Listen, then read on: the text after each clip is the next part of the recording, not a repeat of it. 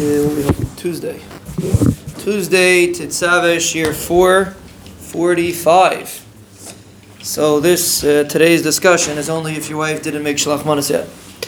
But if she did, just make sure you know these halachas so you could be Yitzhak uh, with uh, something else in case you need, in case it's necessary.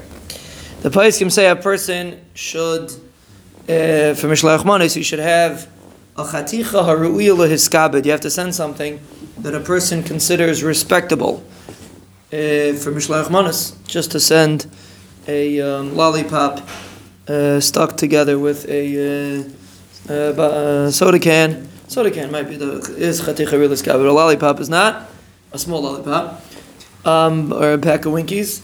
So yesh line, but a chocolate chip and a uh, and an almond. That's not a chaticha realiska, but you won't be able to with that. Now, if you have a box, if the theme is almonds, so you take a box of almonds and you, even though each almond is very small, but a box of almonds is considered chashiv. So that would be good. But just to send something very small would not be good enough. If the theme is waking up in the middle of the night and you want to send coffee or tea, it's really not so pashut. Many places can hold you not yetzer with coffee or tea, or spices, if the theme is chefs. Uh, well, whatever the theme is, you just can't send spices regardless of the theme. But spices, according to many places, also you can't you can't use.